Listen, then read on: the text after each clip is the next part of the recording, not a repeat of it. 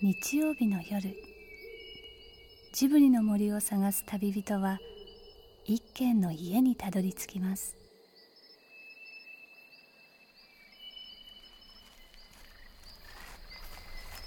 ジブリの森のラジオの川のほとり。そこに立つレンガの家はスタジオジブリ鈴木敏夫さんの隠れ家です。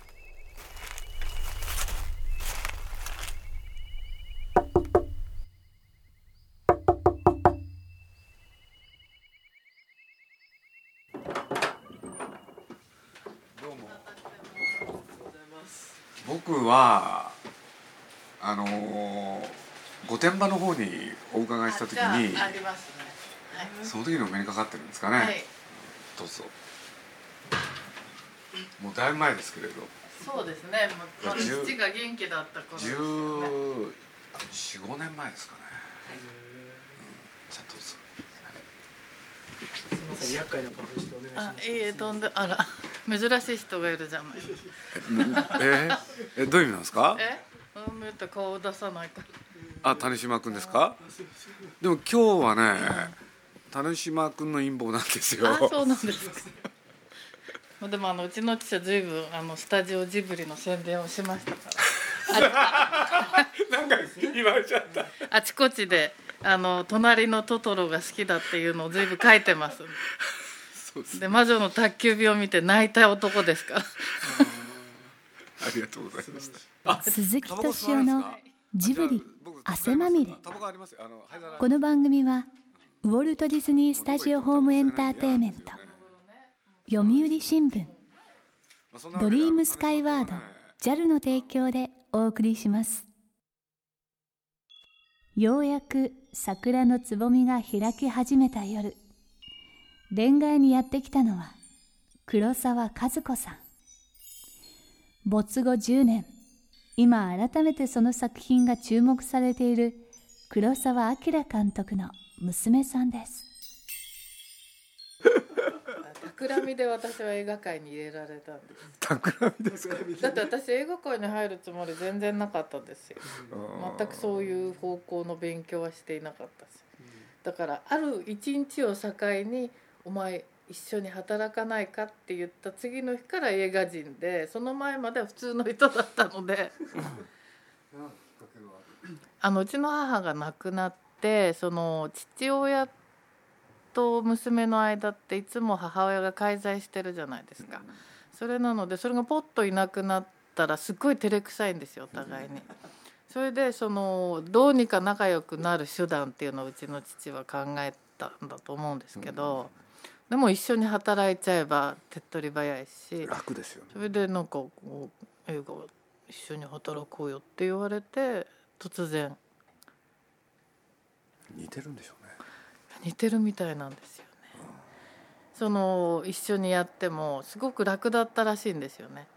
まあそうですね、うん、だからあの笠智秀さんのあの前掛けであれ私が染めたんですけど「うん、緑に合う赤」って一言言っただけなんですよ。でこう「こんな感じ」って言ったらあ「こういう色だ」って言って。黒沢組の遺伝子を受け継ぐ小泉隆監督の最新作。今公開中の映画「明日への遺言」では衣装監督も務める黒沢和子さん。だから本当に面白いですよ。なんかやっぱり子供みたいっていうかね例えば普通家家に帰ってその鍵がどこにも見当たらないっていう時はこう普通の大人が考えることっていろいろあるじゃないですか。その例えば不動産屋に電話するとか常例え識的なね。ばそのなんかその鍵のなんかね会社があってそこでやってます。小泉監督だったら誰にも迷惑をかけないっていうことをまず考えられると思う多分奥方が帰ってくるまでどっかでじっと待ってじっと待ってるでしょうね。そうですね。そういうことは全く思い浮かばないんですうちの父は。すごく単刀直入に窓ガラスを割るっていうところに行くので。そういうやつですから。まあ入るということがもうまず先決なので。その周りくどいのはダメなんですそれはよくわかりますね花の夜に意外な黒沢伝説が聞けそうです 不思議なんですけどあのこうマスコミでやっぱり黒澤明像っていうのがやっぱりすごく作られちゃってて気難しくないんですよ。もうあんなに世の中で気難しくない人はいないんですよね頭が柔らかくて。だけどやっぱりもう、周りがねうん、だからうちの親父口悪いんでなんかこうそういうふうにこうこれはこうこれはこうって言ってこう途中でいろいろ止められるじゃないですか。あいつらの方が本当頭固いよねとかってよく言ってましたけどね。まあ柔軟でなきゃ長く作れないですよねそうですよね。いやまあ僕だからあのマーダイダヨの時なんかもね、うんあのジブリって徳間書店のね傘下にあった、で徳間グループだったんで、そうするとマーダイダヨっていうのはその同じグループの大英が作る、でそんな関係もあってねあれのそのなんていうんですかねテレビスポット、それをね作る機会に恵まれたんですよ。それでね僕ね実はね、まあ、東北新社というところではい。こもってね、ほんでこれ宮崎駿も一緒にねあのそのスポットを作ったんですけれどね、僕がこういうコピー考えたんですよ、うん監督うん最後の作品ですか？うん。まだだよってやりたかったんですよいや本人しょっちゅうそれギャグに使ってましたよ。そうしたら「それやめろ」っていうね命令が来るんですけれどね本人に言ったら OK だったですよねねえきっとね。大体そういうもんなんですよ。なんか周りだで止められちゃって。ほいで間に入った人たちがねもうもう大騒ぎになってねこれで最後徳間公会まで現れてね絶対作るなっつって俺これね黒沢さんに対して失礼だろうって言われたのをね。本人しょっちゅうそれギャグで言ってましたよ。なんかあもうこれでこれが最後の作品ですかねとか言って。なんかまだだよとかってやってましたよ あのやっとやりたかったですねやっぱり。その時の僕当時はあのやる時って社食じゃないですか。だから僕その社食ねいまだに持ってるんですよ。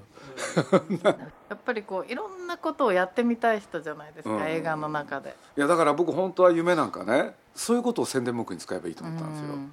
本当は全部長編で作りたかうった、ん。嘘全然違って見える。そうやって見ていくと非常に面白い映画なんですよ。いやだってあれ本当に例えばあ私はあの夢からスタッフに入ったんですけども、映画界に、ね、なんかもう葬式はある年を超えたらお祝いでいいっていうことからあそあれは発想されてるんですよね。なるほどもう大変だったんですよもう夢の映画撮る前は。もう本当にその毎日のように食事を私は一緒に父とするんですけども「お前今日何の夢見た?」って毎日聞かれるんですよ。それでもういやもう毎日のように出てくるんですよもう本当に懲りもせず。なんか言うんですか？いや言うっていうかもうずっと映画の現場で一緒に働いてるんですよ。はそれでだから小泉監督が「いやー先生が毎晩出てきて一緒に働くんじゃ昼間の撮影の方が楽だね」って言うんですよ。夜の撮影よりもそうそうそう夢の中の撮影の方が大変だねってどんな映画撮ってるんですか。いやなんかねあの時代劇だったりその時によっていろいろ変わるんですけどもなんかそこのなんかふ襖がなんとかだから違うんだとかって言って怒鳴ってる時もあればなんかニコニコしている時もあるしただひたすら一緒に働いてるんですよね。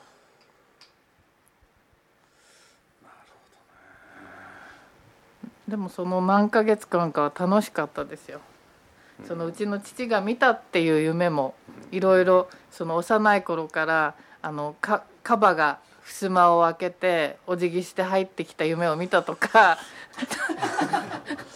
なんかあれは本当なんですか？そのなんていうのかな。これもね僕誰に聞いたかはそれこそ記憶がないんですけれど黒沢さんが「平家物語」を作りたかった。あそれは本当ですいっぱい作りたかったものは山のようにありましてただやっぱり映画っていうのはその本当に今っていう時があってそれを逃すと決していいものができないからそれは切り捨てるっていうふうに言ってましたね。まあ映画はそうしないとあれですよね。からねあの生き物の記録みたいなのはちょっと早く取りすぎちゃったかななんて本人は言ってましたよね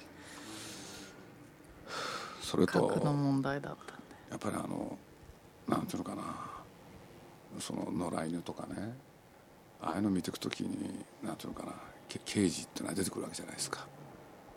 あの僕はもちろんリアルタイムで見てね年を取って見るんですけどね一言で言うと見てて刑事って嫌だなって思わせてくれるんですよ。これでね映画だから当たり前ですけど匂いはないはずですよね。ところがその臭みが伝わってくるこれは一体何なんだっていう。これはねその後の映画でねみんなが一番なんていうのかな薄れちゃった部分。うん。そ刑事っていう職業の持つなんかその臭み？そんなのがね伝わってくるんですよ。それと同時にモノクロでありながらね単にこうやって仰いでるだけなのにね暑くてしょうがない？夏ってこんなに暑いの？っていう。そういうのがすごいですよね。その人間って興味を持ったり好きになったものしか上手にできないからその一生懸命一旦やってみてこうおぼろげにでもちょっと見えてくるとまた面白くなってこう上達したりいろいろなことが分かって前に進んででそこでまあ諦めないでまたちょっと大変でも一生懸命やってみるとまた前が開けてきてっていうのの繰り返しだからあのそういう意味の一生懸命なんだよねってよく言ってましたね。それはすごくわかりますね、うん。やっぱり面白がらないとものって作れないからその面白がるためにははまらないといけないっていうことなんだと思うんですけど。なんかこう上っ面でこうすごく今はこう表面的にみんなこう上手になっちゃっていてなかなかこうはまらないじゃない。やっぱりそその辺のことだと思いますよね。いつもこう映画界に入って言われたのはもうもう働けないと思ってももう一押ししてみろっていつも言われてましたそこになんかあるんですよね面白いのが、ルパン三世やってらっしゃったんですよね。あ宮崎駿はやってましたね、ね。はい。もうあの頃ルパン三世見てうちの父はすっごい好きだったんですあそうなんですか。大好きだったんですよ。いやこれはいいねって言ってそれで後になってこういろいろ出てらっしゃってやっぱりねって言ってましたね。やっぱりそのもちろんアニメもそうだと思いますけどやっぱりその見た時にその作った人に合ったなっていう気持ちがするっていうんですよね。やっぱりそれがこう漂っているものだからやっぱりそのそれぞれ映画監督のものなのでこうであったらいいっていうのはないと思うんですよ。そのやっぱりその方がこうしたかったっていうことがすごく大事でだからよくこうマスコミの方なんかに父が「あの誰それさんのこういう映画は全然監督とは違う作風ですがどう思いますかね?」っていう質問がよく来るんですけどその時うちの父がよく答えてたのは「だってみんな同じじゃつまんないじゃない」と。例えばあの歯医者さんとか、あのなんか美容院とか行くと必ず違うとこで治療してきたのとか「えー、こんなやり方してみたい」言うじゃないですか、あこのカットかはいはいなとはいはい。かでなんかそういうことがすごくうちの父は嫌いだったみたいなんです。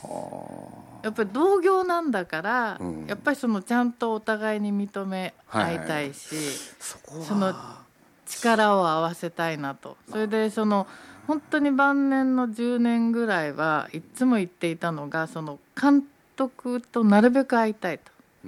そのいろんな監督ですね。いろんな監督とも、うん。もちろん日本の監督と世界中の監督とも垣根を取っ払ってそのに映画界が良くなるためにどうしたらいいかっていうことを話し合いたいからもう誰でもいいから来てほしいっていうこと。をでその教え合えばいいじゃないって言うんですよ。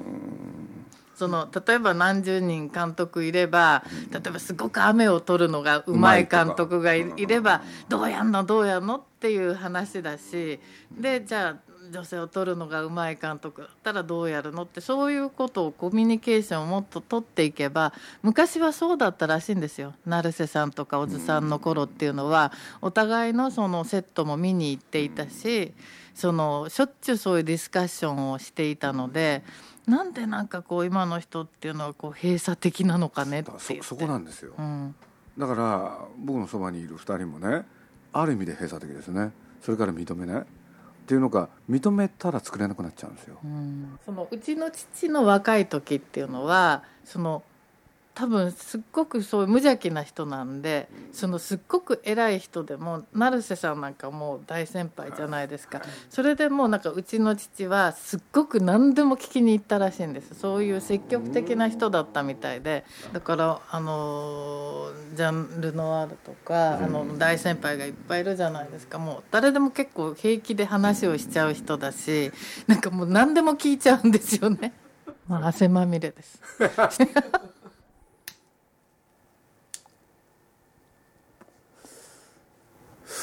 でもなんかすごくなんかしんみりしちゃいましたね なくなったみたいな感じになっちゃって ずっと写真があの今にありますけどあのジョン・フォードと母と,、えー、と父とジョン・フォードが並んでいてでウイスキーとかこう並べてあってでその仏壇が一切ないうちなんですねうちは。でうちの親の時もそうででも写真は置いてあるんですよ。でその乗っけるものが一番その大事なものがうちは台本なんですね。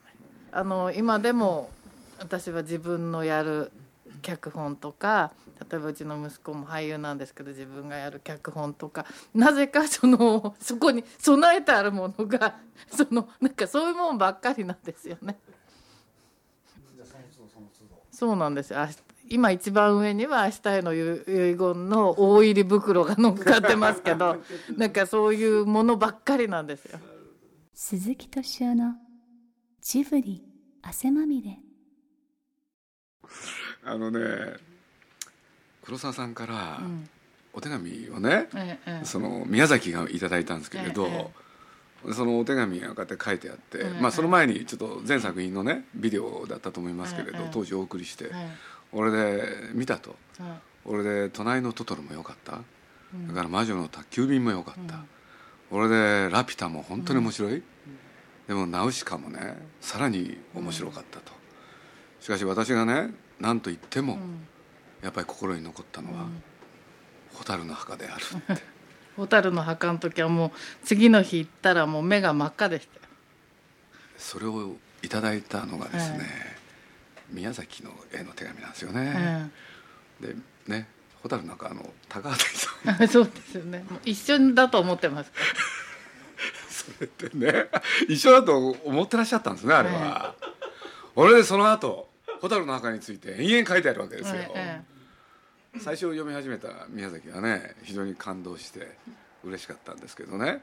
途中で蛍の墓になった時にね、ちょっと顔色が変わりまして で読んでったら最後まで。え多分トトロが一番好きだと思います。あそうですか。ただあの一番その手紙を書く直前に見たのが蛍の墓だったんで自分はもうジブリって言ったらもう宮崎さんしかとうん。やんないと思っているから一生懸命あのいやあの結構サービス精神がある人なのであのもうそれを書かなきゃと思ったんだと思いますよね。ただあの僕はまあ記憶がねちょっと薄くなってるんですけれど、あれですよね。やっぱり自分がどういう子供時代を送ったとか、うん。そういうことと非常に関係があるんでね。そこら辺のことを書いてらっしゃっためちゃくちゃ泣いてましたよ。でも絵のタッチとかもトトロの方が好きだと思いますし。もともとね絵もお描きになってたうから、はあ。なるんほどね。いやまあ僕はあのね今から1415年ぐらい前ですかね。とにかくあの御殿場の方にはい。お伺いして、俺でまあ宮崎駿とね対談をしていただくっていう企画があってでこれあの澤田さんっていう方がねやりたいっていうことでで一緒にご協力してこれで今の御殿場の方に伺わせていただいたんですけれど、宮崎がなんていうのかな皆さんがすごい緊張してもう本当に書生のようにねあの上がってね喋ってたのをね覚えてますけどね。僕が一番びっくりしたのはご本人が立派に見える方。体がでかいんですよね。いや体だけじゃないですね。物腰うん。喋り方。それからまあもちろん話される内容もそうだったんですけれどね。僕はとにかく一番驚いたのはまあそれまで映画をずっと見てきたんですよ。それでええ。テレビその他でえ黒沢さんの姿ってね見てましたよだけれどそのご本人のその物腰うん。それから物の言いようから内容これにびっくりしましたね。一言で言うとうん。ご立派なんですよね。人間っていうのはここまで立派になれるんだろうかって。で僕は勝手な思いですよ、ええあこの人はその僕は映画ファンですから、うん。要するに作品にもそういうことを課してたけれど、うん。ご自身にもそれを課したのかなってそれが一番印象に残ったですね。やっぱすごいですよ。偉大ですよ。でもご本人が一番面白かった。だってご本人が作品作品なんですよ。いやまあ僕なんか本当、まあ、宮崎駿っていうのと付き合ってきてるでしょ、そうするとやっぱりたまに思いますよね。少しは立派になってよって。立派だっていやいまだにねあ、まあ、よく言えば人間臭いんですけれどね。いまだに単にわがままでね。何言ってんだこの野郎っていうね。そんなんばっかの毎日ですからね。少しはそっちを目指してほしいなって。宮崎さん対談終わってから何かおっしゃってました